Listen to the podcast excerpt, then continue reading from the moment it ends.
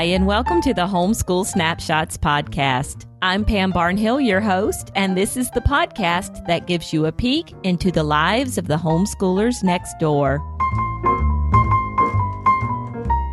Hi, everyone, and welcome to episode 24 of the podcast. It is great to be back after the holiday break, our little winter hiatus that we had, but we're back and we're looking forward to another great season of the show. This is our one year anniversary. It was last January that we started the Homeschool Snapshots podcast. And I don't know about you guys, but I have been having such a great time with it. You know, I normally try to keep the episodes of the podcast to right around 30 minutes, but today we went a little long. And I'm going to apologize for that, but not too much because this is a great show. I think you're really, really going to enjoy it. And when I got to talking to children's author Melissa Wiley about her special brand of tidal homeschooling, I just couldn't stop. So I think you're going to enjoy it and it'll be worth the extra 10 minutes that you devote to the podcast. So with no further ado, I'm going to get started with the show and we hope you enjoy every minute of it. This episode is brought to you by sparklestories.com. Now, Sparkle Stories creates original audio stories for kids and families. Their new website has almost 900 original stories, all of them delightful and funny and inspiring. They have stories for everything from holidays to bedtime, travel, and even stories to help with the fear of the dark or moving to a new home. And with a subscription to Sparkle Stories, you can enjoy all of them. Plus, there is a new Sparkle Stories app for the iPhone or the iPad. And this is wonderful because it's super easy for kids to navigate. Olivia has been using the app at night before she goes to bed to listen to Sparkle Stories. And I don't have to worry about her getting off into content that I don't approve of because it's only pulling content from the Sparkle Stories website. It's awesome that I have that peace of mind. Now, Sparkle Stories gives you an opportunity to try everything out, the website and the app for 10 days. And if you use the code homeschool16 when you sign up, you get an extra five free days because you heard it here on the Homeschool Snapshots podcast. So that's a total of 15 free days, half a month to try out the Sparkle Stories website and the Sparkle Stories easy to use app and listen to some really great stories. So head on over to sparklestories.com to sign up for your trial and be sure to use the code homeschool16 when you sign up to get your extra five days on your trial. And now on with the podcast.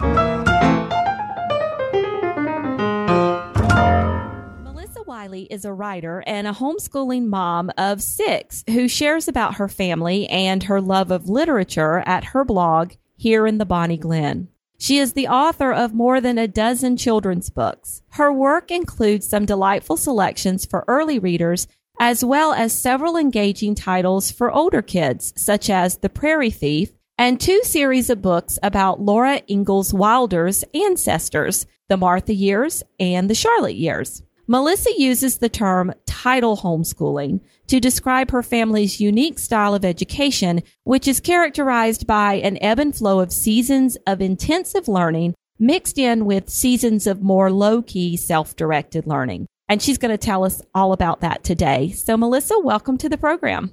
Well, thank you for having me.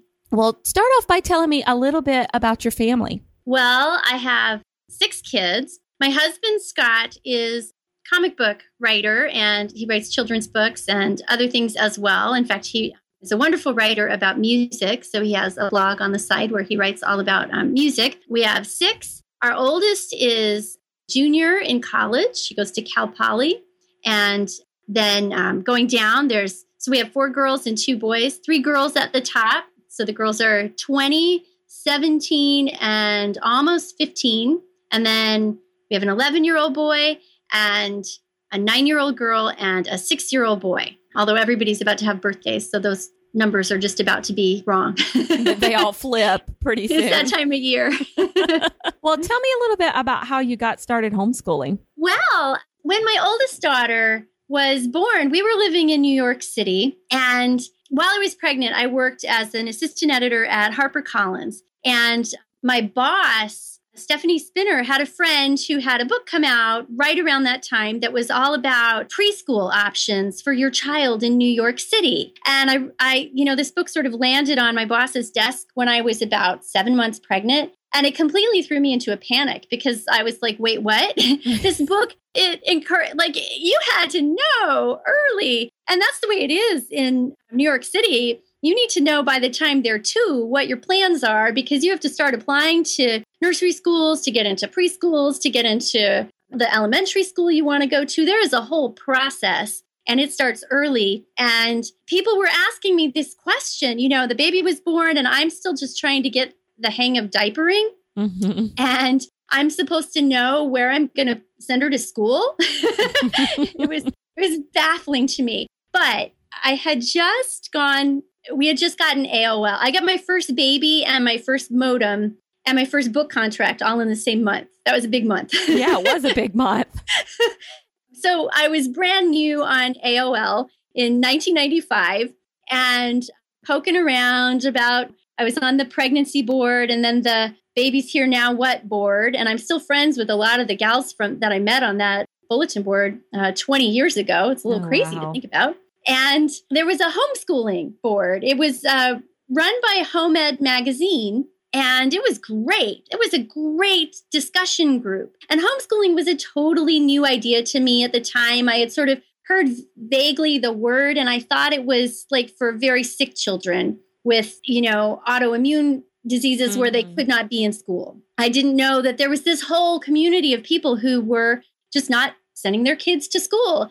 And it was a really revelatory notion to me. So I was reading this board and I subscribed to Growing Without Schooling magazine, mm-hmm. which was one, and like that was like blogs before the internet existed. Right. People would write stories about what they were doing with their kids and, you know, homeschooling their kids and send them into this magazine. And you would read these stories from families all over the country. It was amazing. So that just completely changed the way I saw education and learning. It really jibed with my understanding of how people learn, how my husband and I learn best.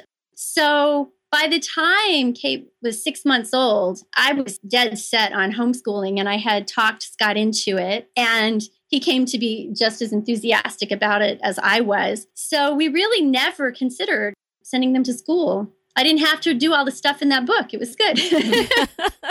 yeah. Sometimes I think people think it's hard to homeschool, but I think it's much easier to homeschool. You know, I tell people that when people will say, I don't know how you have time. I will say, I don't know how I would have the time to be a really good school mom. Right. Like that is a time commitment. I have one child who goes to public school. My 11 uh, year old son does go to school. He's a special needs kid, and there's this just wonderful classroom that he is in. He's been there for several years, and he gets lots of services, OT and audiology and speech there. And it's just a really good situation for him. And of course, I'm all about, for me, education is about finding the way that you learn best and, and the environment that you're happiest in. So this was a perfect situation for him. But having just one child go to school, I have learned how much paperwork there is involved mm-hmm. and what a time commitment it takes to really be a dedicated school parent with meetings and school activities and fundraisers and then helping with homework. And when I tell people, you know, we're done with everything by lunchtime. it blows their minds and they can't imagine that their kids, you know, that my kids have that much free time, that the afternoons are basically free, and that I myself spend probably as much time as a lot of parents spend helping their kids with homework right. or volunteering in the classroom or just, you know, managing all the stuff that is part of being a good, responsible school parent. I don't think what I do takes any more time than that. Yeah, Possibly. I I agree. I mean, some you know, just getting people dressed and lunches packed and out the door on time. Right you know that's right. probably a good third of our school day right there. So yeah. you know. Right exactly. Yeah. i do think there's a lot of time that goes into it that people don't think of. They're imagining having to reproduce school at home right. and a 9 to 3 school day or 8 to 2 or whatever it is you know they're they're envisioning having to provide all of that in the home when really it's a completely different way of living. It's a whole different structure and rhythm to your day. Yeah, I think that is one of the biggest kind of misconceptions people have about homeschooling is that we are sitting here doing exactly the thing at home that people are doing in school and it's it's not. So yeah. Yeah. Well, tell me about your homeschool day. Is most like which literary classic? Would it be A, The Odyssey, B, Little Women, C, Swiss Family Robinson, or D, Lord of the Flies? We definitely have some Lord of the Flies days around here. that is a really intriguing question. I think probably Little Women would uh, describe us the best. And actually, I'm laughing at, at this answer because I, I often will say that Jo, uh, Little Men is probably directly responsible for my having six children and homeschooling them. Oh. I think you could draw a straight. I, I loved that book, and of course, Little Men is when Jo is grown up and she mm-hmm. has a school in her house. Mm-hmm. She inherits that house from her aunt, and she has her two boys, but then all these other boys are students there, and they live there. And if you read that book, the way that they learn, they have their lesson time for sure, but they also have gardens and they have animals. And Louisa May Alcott was sowing seeds in my brain long before I ever heard of homeschooling for a vision of what a homeschool life could be. Oh, that's so funny. So are So we- I guess my answer is maybe not quite little women, but little men. there you go. there you go. Well, what was one piece of advice, um, homeschooling advice that you received as a new homeschooling mom that was just like the best advice for you? Mm, that's a really good question. You know, when I was reading those boards, the Home Ed magazine homeschooling boards on AOL, in those days, Sandra Dodd had her kids were young. They were, gosh, probably younger, some of them, than my youngest child now. And so Sandra Dodd has written a lot over the years about unschooling. And also Pam Sorooshian was on, on that board. And so there I am, this brand new, very young mom in my mid 20s with my first baby and i'm just i'm not talking i'm just taking it all in. I'm reading and listening. And those conversations were very informative for me. The breaking out of the the paradigm of thinking of learning that had as something that had to come out of textbooks and workbooks and structured curriculum. And at the same time i i was reading the womanly art of breastfeeding and there's a little story in there. I, I think it's that book i'm pretty sure. It's a story it's like a little anecdote about a toddler, a woman, her two year old gets out the milk and pours herself a cup of milk and spills it, you know, that overflows and the milk goes everywhere. And the mom has this moment of starting to fuss at her, at this little girl, like, what are you doing? You shouldn't have been doing that. But she sees the look on her child's face. She was so intent. She was so determined. She was just going about this task and doing it. And the mom realizes in that moment, oh, I could ruin this for her or I could mm. embrace this. And this is an awesome moment where she is trying something new and okay, so it didn't work out perfectly, but it's easy to clean up. It's really not a big deal. So this is not so much of, I guess, a piece of advice that someone gave me, but it profoundly affected my whole approach to motherhood and to education that right, right, right, right. I have to be willing to let them learn by doing, let them explore, to roll with the accidents when they happen, mm-hmm.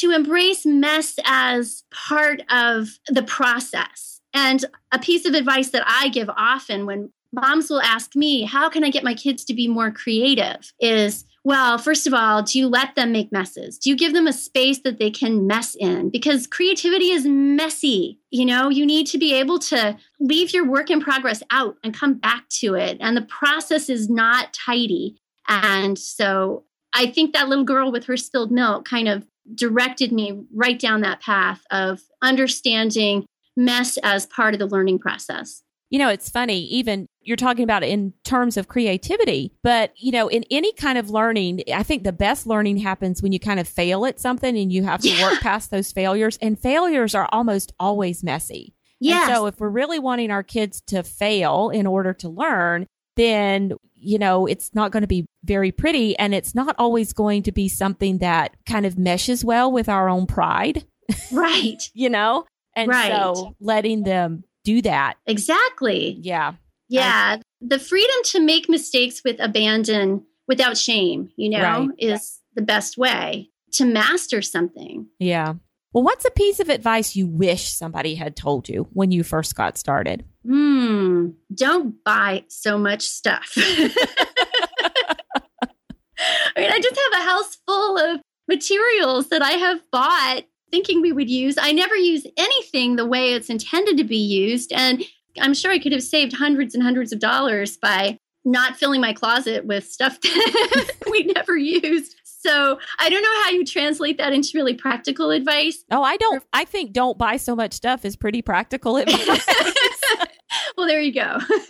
well, you know, it's really funny because one of the questions I wanted to ask you is what is one thing in your Amazon cart right now? And as I'm going through my list of questions, I'm like, oh, I've got to ask her this question because you've had such an influence on us. I cannot walk past a display of Klutz kits without thinking, ooh, let me look at these. Melissa Wiley says I need these. And then, oh, you totally turned us on to the whole Snoopy the musical. Oh, I love that. I mean, we sing that all the time. So do we can't now. Edgar Allan Poe without singing that song. Yeah. But so anyway, you've actually had an influence on some of our buying, but it's been good. It's been a good influence.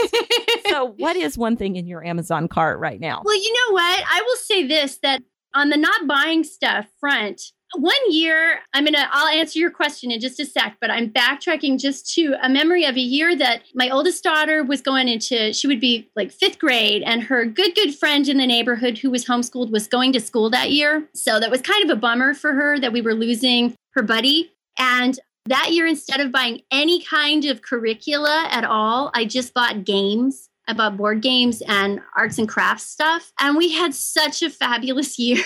Hmm. so my cart is always filled with things like that that I kind of am eyeing for future gaming or um, fun. Right now, I'm looking at my cart right now. I have a book called Nature Anatomy The Curious Parts and Pieces of the Natural World by Julia Rothman. I have been eyeing this book for quite a while. It looks really cool. It's fully illustrated. So she's drawn all these beautiful pictures of things from nature. And my daughter, Rilla, who is nine, loves, she says she what she wants to be when she grows up is somebody who draws bugs for a living. Oh, okay. So I feel like this book is right up her alley. You know, Amazon's got their 30% off coupon for books. I think it expires today. Oh, I'm glad you said that. You're right. It's like holiday 30 or something. I'm just, I'm enabling you. So go right You ahead. You are. Well, what goes around comes around. I also have some cute little writing stationery in my cart because we've been doing a lot of snail mail lately. My son, who is about to turn 12, loves writing letters. So don't tell him he's getting some stationery for Christmas. Oh, we won't let him know. So. And I see my first human body book, a Dover children's science book. I've got stuck in there too. so always great things. Yeah. Well, fill in the blank for me. If my grown child blank, I will have succeeded as a homeschooling mom. is happy, is happy. Yeah, all I want for them is to find what kind of work and leisure fulfills them and to be able to immerse in that, whether it's making art or making science or making a home, any of those things, you know, is but what brings them joy. Right. Well, I'm going to ask you this next question, and I know it's going to be really hard for you, but I'm going to ask it anyway. What is your favorite family read aloud ever? Oh, that's so hard. okay. I feel like I need to pull the whole family in here to uh oh no, I know what it is. I know what it is. It's by the Great Horn Spoon. Oh, yeah. I've heard of that one. Oh, We it's read it so funny. Now, a close second would be Understood Betsy, and it's hard for me to pick between the two. It's also hard because Scott and I have certain books that he reads aloud and certain ones that I read aloud, and I love to listen to him read. So um, I'm inclined to pick from his list more than mine. But of course, I have hoarded many of my own favorites on my list. Understood Betsy is on my list to read, but by the Great Horn Spoon, we make Scott read because he does such a great voice for the butler, praiseworthy. Really wonderful book. It's funny. You are just crying, laughing the whole time. Plus, it's really it's very educational because this boy and his butler leave Boston and they get on a boat and they go all the way down the coast of North and South America and they round the Cape and they go all the way back up to um, San Francisco because they're headed for the gold rush. It's so good. Oh, good. Well, I had, think I had actually bought it and had it on our list for after Prairie Thief, Oh. and we got sidetracked by Christmas. So we did something else shorter. Oh, Half Magic was what we did, Oh yeah, I love that one. and actually we we didn't finish that before we started in on something for Christmas. So we'll have to finish that one, and then we can head Well, back to the other. Speaking of Christmas, one of the very best read alouds ever is the best Christmas pageant ever. We are listening to that on audiobook. We started it today in the van.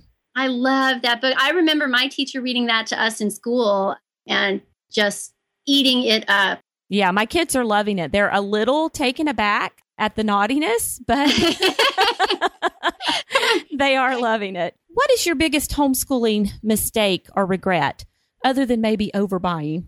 Hmm, I don't know. I don't really have any big regrets. It has been such a great experience for us. I would say sometimes committing to activities that lasted a really long time proved to be difficult to pull off because I've got a kid with medical issues and just juggling the logistics. So I prefer things that are a shorter term commitment, like six weeks or two months is a, a better shape of things for us to commit to. so Um, is that like outside the home activities? Yes, exactly. Like I'm thinking of one year, and this was when I was probably pregnant that year. So it meant I had a toddler and another toddler, and you know, everybody was little. But we signed up to do a really neat program at the art museum downtown. And you would go once a month, and the older kids would go on a little activity tour with the docent. And the moms would sort of hang out outside with the babies. So it was really nice. It was a wonderful activity. But I remember that by, you know, around month four or five of that, because it lasted for the whole year, I was feeling very stretched and unable to, I just hadn't looked far enough ahead to know that it would be Mhm. difficult six months later to keep on doing it on that schedule. So are, So- are you a family that tends to maybe stay home a little more? We do stay home a lot. Actually, that's another piece of advice I give to people is we're we have plenty of social activities and you know, we see lots of friends, but I don't overcommit to activities. I'm very careful not to do that because everybody needs our home time and I Mhm. think our homeschooling life functions best when we do have a lot of time at home. Plus I work, I write in the afternoon, so that also lends some shape to how our day plays out my husband is on duty with the kids in the afternoon. So sometimes, you know, if somebody's doing soccer or something, he'll be the one on duty for that. But my kids take group piano classes once a week, and they've been doing that for like nine years. I mean, not all of them, but as they get old enough, they start taking classes. So I've got three in three different classes right now. That's always one day a week. It's always in the morning. So it's a contained activity, but they see their friends every week for that. And then I'll do other activities where like I um I taught Shakespeare Club for years. So that would be sort of 8 weeks in the fall and 8 weeks in the spring with a break in between. I do poetry workshops. Usually I run those for six to eight weeks once a week. So I, I guess I'm saying if I'm going to do sign up for an activity, I like it to be about, you know, a two month span. We do Journey North every year, the Journey North mystery class. Do you know that activity? I've seen it on your blog, but I'm not 100% how it works. So why Oh, don't you tell the listeners cool. about it?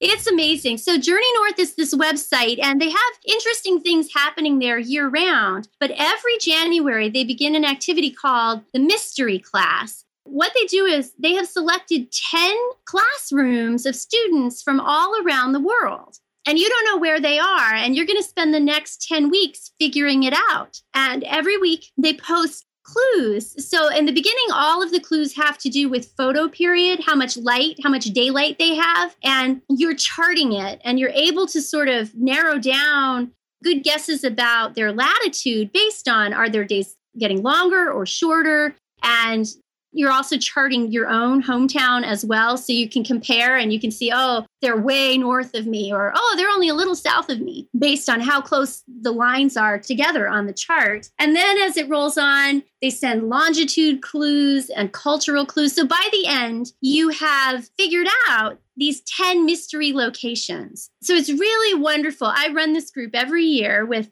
a bunch of homeschoolers in our circle and we divide it up so that each family takes one city so they're sort of doing the math for one city and then we all come together and do the chart for all 10 and at the end we do a big reveal. We have now all figured out in secret what our city is, and we um, make food. Like we do a little research on the culture and find uh, traditional dishes, and we have a big potluck.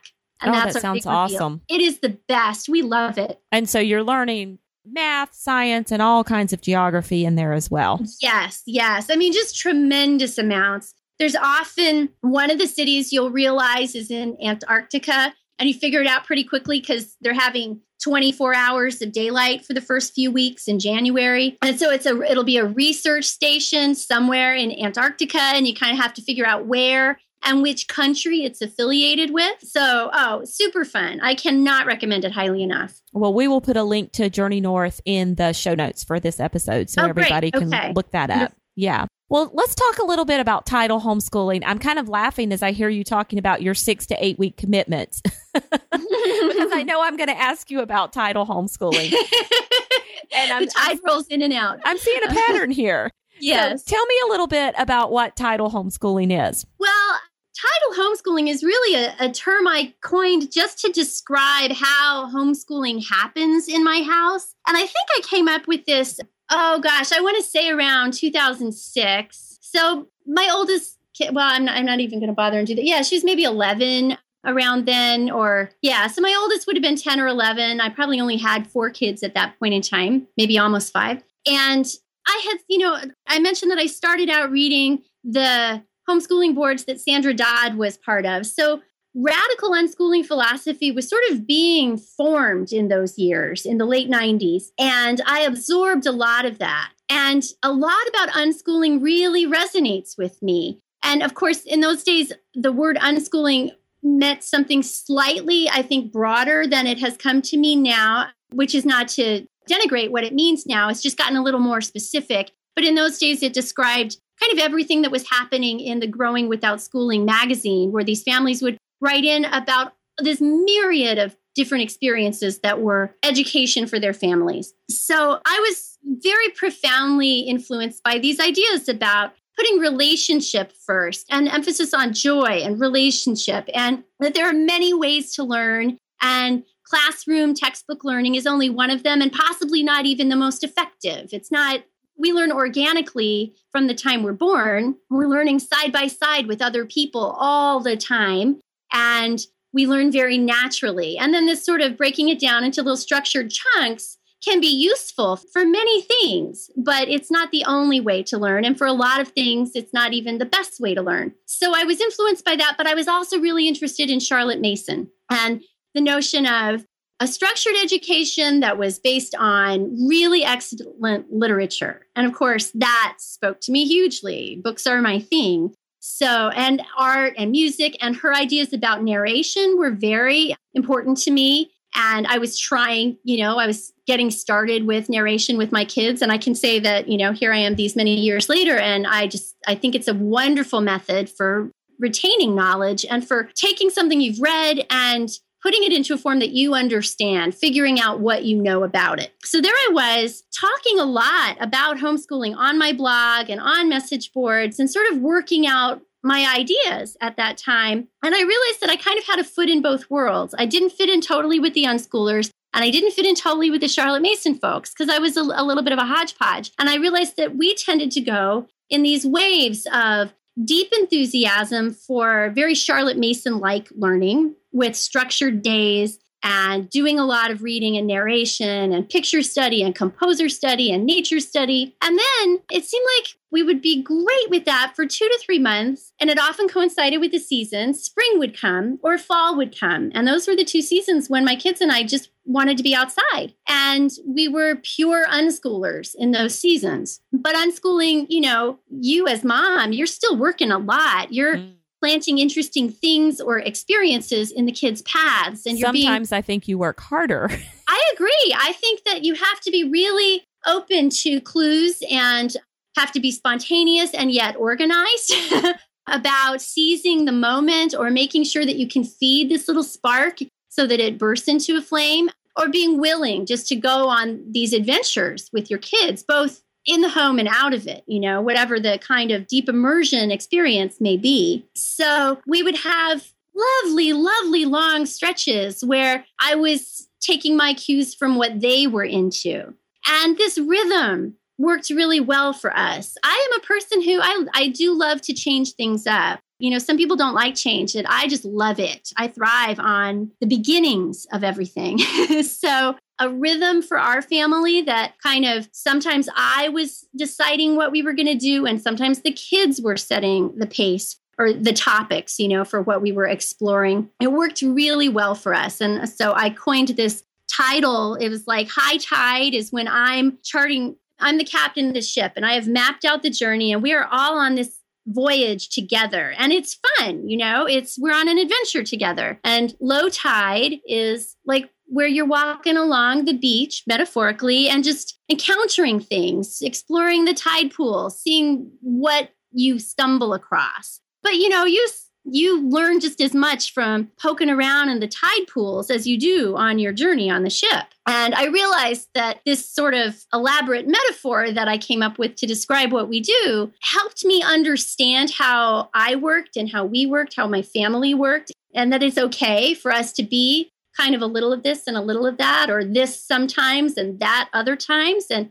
to do our Charlotte Mason terms, and then to put all that aside and to do something that's totally different. And when I started writing about it on my blog, it seemed like the idea resonated with a lot of people because I do think that our lives do naturally ebb and flow. And sometimes, you know, it may be family circumstance that is the change of the tides. You know, I mean, we definitely had seasons where we were more housebound for one reason or another. And that was a season that lent itself very well to me filling up the mornings with readings and things. And then other times you just want to be, you know, out and exploring all day. Right. And th- this is one of the reasons I wanted to talk to you about it because I think it could be rather, I think freeing is a word you use, almost empowering but definitely like guilt reducing for homeschool moms to say, Hey, you know, we talk about November being a tough month for homeschooling and we talk about February being a tough month for homeschooling. And maybe it's not so much that we're burning out in those months as we just need to recognize those natural tidal patterns in our learning yeah. and just kind of and I think you talk about doing Charlotte Mason and unschooling and I don't see why tidal homeschooling couldn't apply to let's say you're doing classical homeschooling uh-huh. and project based learning kind right. of ebbing between two tides like that or you know unschooling certainly that lower directed being one of them but textbook learning being the other. You yes. know, any kind of method i think it could probably alternate with. Right. I think the key is recognizing that we have the freedom to do that, that we don't have to keep to a traditional academic year, Mm-hmm. And that we don't always have to do the same thing. I know a lot of people feel like they need to commit to a curriculum at the beginning of the year and follow it faithfully until summer. And for me, that would limit our possibilities. There are times where somebody in the family is just immersed in something, on fire about something, and I want to be able to run with that.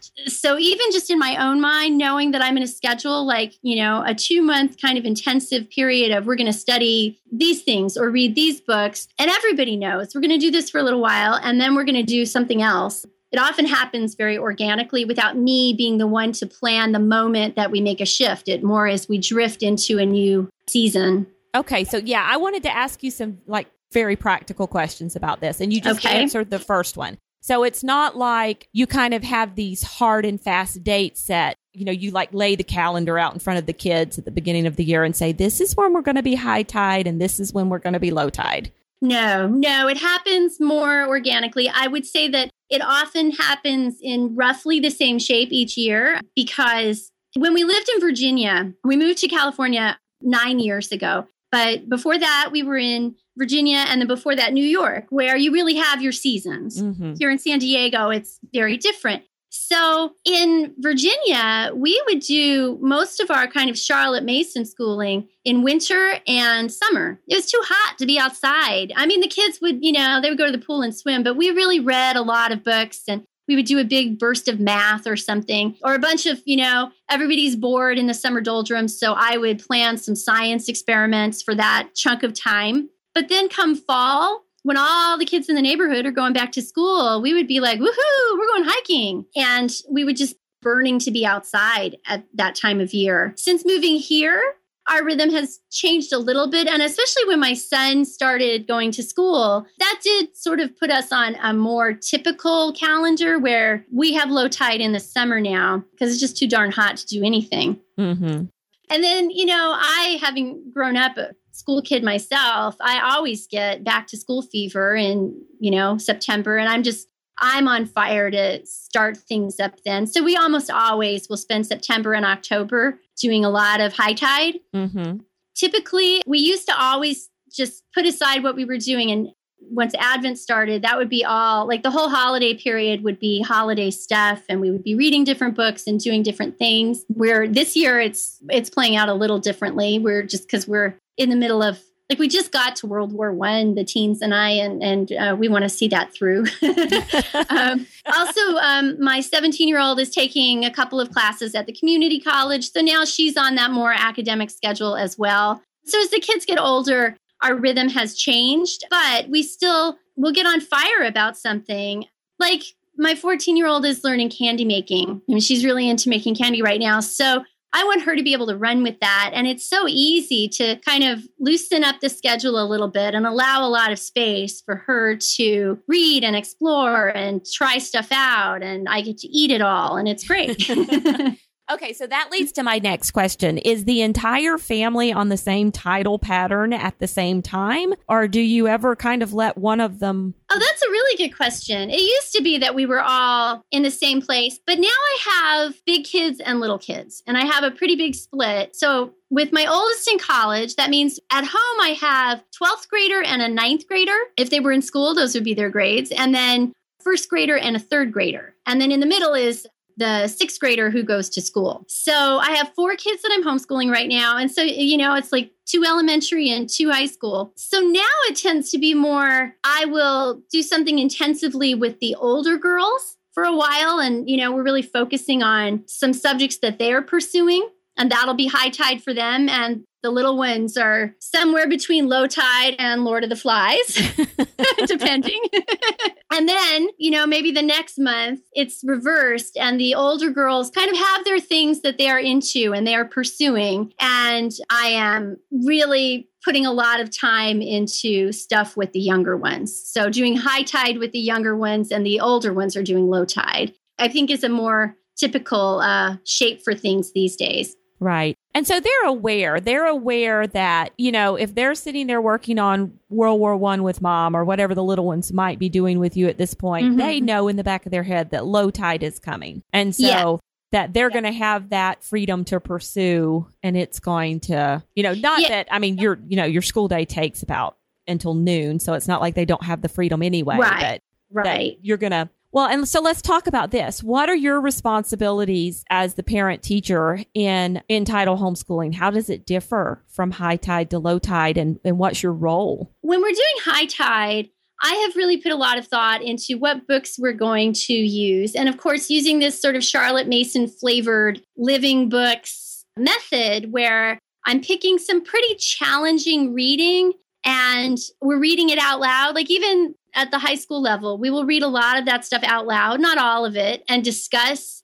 The older girls will write narrations for me, which then just sort of naturally pulls into like academic paper writing as they get older. And the younger ones are doing oral narrations. So, high tide, I am thinking a lot about what do I want to be reading with them? And then, of course, I'm making sure that certain things happen, like poetry and nature study and picture study and composer study and foreign language. And what about um, math? Oh, math, yes. We started early on using Math-U-See. My oldest daughter just loved it, loved it, and would watch it like it was Dora the Explorer when she was five years old. She loved his videos and she was a real math kid, but that sort of set the tone. so we often will do Math-U-See. And see, that's one of the ways where I'm I'm like unschoolish, but I'm not a full-on unschooler because Math-U-See works for us. In my mind, unschooling is embracing any kind of learning that works for you. And Math-U-See works for us. So we do do that daily in high tide. And sometimes, you know, depending on the kid, they'll keep it going through low tide too. But um, it's not something you require of them during a low tide period. No. But I will look for things like I, I remembered at one point when one of my daughters was not super enthusiastic about math, we had just gotten a Wii. I asked around about different games that would be good, and we got Harvest Moon, Tree of Tranquility. And watching them play, and actually I was playing it with them. I love that game. It's a, you know, a game where you're farming and you're planting your crops. And I realized there was ton of math in that game but it was hidden math. It was fun math. And the child who did not like doing formal, you know, sort of classroom style math, well, I don't care. There's lots of ways to learn math. She was, without us talking about it or me calling it out that you are learning math by doing this, she was making lists of like, okay, so if I plant strawberries, the seeds are more expensive and they take longer to grow, but they're worth more money and they regrow. And if I plant whatever buckwheat, those seeds are cheap, but you don't earn as much and you pick it and it's gone. You only can use the seeds one time. So she was doing all of this. Uh, she was really like discussing profit margins at age, you know, whatever, nine.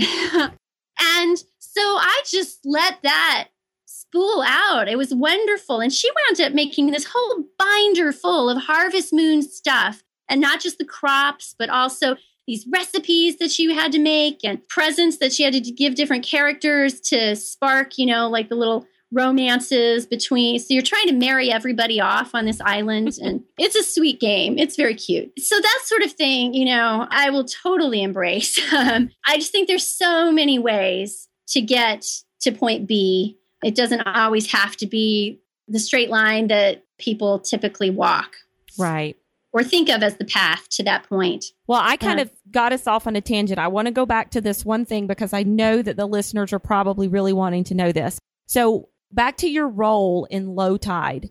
Are you strewing? Are you suggesting? Or are you just waking up and watching them and like ready to pounce? What are you doing? I am strewing all the time, no matter what the tide is. I really try and pay attention to what captures somebody's interest and see how I can feed on that. So, and just very casually, you know, certain books will show up on the table beside the couch or a set of Dover paper dolls, you know, where they're in costumes for some time period that somebody's interested in. Or as they get older, there's other ways you know movies and things so i am always i feel like that's a big part of my job is to be mindful and thinking about what they're excited about. My husband says if I had a superpower, it would be infectious enthusiasm because I get all jazzed up about stuff. But I think for my kids, I try to like see what they're enthusiastic about and what can I do to provide fuel for that fire of enthusiasm. But also the flip side of it, and this is so important, especially for low tide, to allow them a lot of space, a lot of downtime. And that's one reason why not overscheduling us. There's so many activities I would love to do, but we I just really choosy about what we will do because of wanting to allow downtime because you need that quiet thinking time or time to feel a little bored. That's where creativity comes in. I know a lot of moms have trouble with seeing their kids like not doing something productive I hear it a lot. But again, I think along with allowing them room to make messes, you have to allow them time to do nothing, time to look completely unproductive. As a writer, I know that that's when I'm doing my best work. When I am like a lot of my writing happens when I am washing dishes or weeding the garden or just sitting in my chair staring into space you know, sometimes I'll be walking down the hall and somebody will talk to me and it takes me half a minute to respond and they'll say, oh, oh, mom's in her head. She's writing. And they'll know. And my husband's the same way. So we all know that there's this like blank stare that comes that's part of the creative process. So, part of my job as a homeschooling mom, and especially allowing these periods of low tide, is to back off and not try and make people be busy all the time and to let them be idle in a way, to let them get bored and come up with something on their own. I have a pop quiz for you. Are you ready? Uh, okay. Okay. Chocolate or vanilla? Chocolate. Pen or pencil? Oh, not easy. Okay, fountain pen. Talker or listener? Talker? Fiction or nonfiction? Fiction. Cat person or dog person? Do you know, I'm terrible at this because all of my answers have been they want to be both. Cat person is the only one that I can easily say I'm in a particular camp. I'm a cat person. But I'm a listener too. I love people's stories and I like pencil. I like Prismacolor pencils specifically. this is torture. I didn't mean to make your head explode. Lord of the Rings or Star Wars? Lord of the Rings. Oh, okay. That one was easy. Oh, that was super easy. Scott and I bonded over Lord of the Rings. That's our book. Ocean um, or mountain? Mountains. Essay or project? Hmm. Oh, I can't choose. Um, depends on the day. essay. I'll go with essay. I was going to say you write for a living. I know, but I like to get my hands dirty too. Melissa, could you tell everybody where they can find you online? My blog is melissawiley.com. And I have been writing coming up on, oh my goodness, 10 years now? Might be 11. Anyway, so there's a ton of stuff there. I'm Melissa Wiley on Twitter and Facebook and Periscope. I am Bonny Glen on Instagram. Bonny Glen is the name of my blog. Well, thank you so much for joining me today. This was awesome. Well, thank you. This was really good. Such good questions. And there you have it. I told you it was awesome. I hope you got some ideas on maybe a different way to think about your school year or even a different way to approach the idea of burnout and how your schedule might be affecting you. That's it for today. If you have left a rating or review on iTunes for the Homeschool Snapshots podcast, I just want to say thank you. It means so much to us when you do that. If you haven't done that, we would love for you to do so. So if you head on over to the show notes for this episode, that would be edsnapshots.com forward slash 24. There you can find some directions on how to leave a review if you don't know how to do that. And you'll also find links to all the great things that Melissa and I chatted about in today's show, including links to her own collection of articles on tidal homeschooling on her blog, the Bonny Glen. So thanks again for joining us today, and we'll be back in a couple of weeks with another episode. Until then, keep on homeschooling.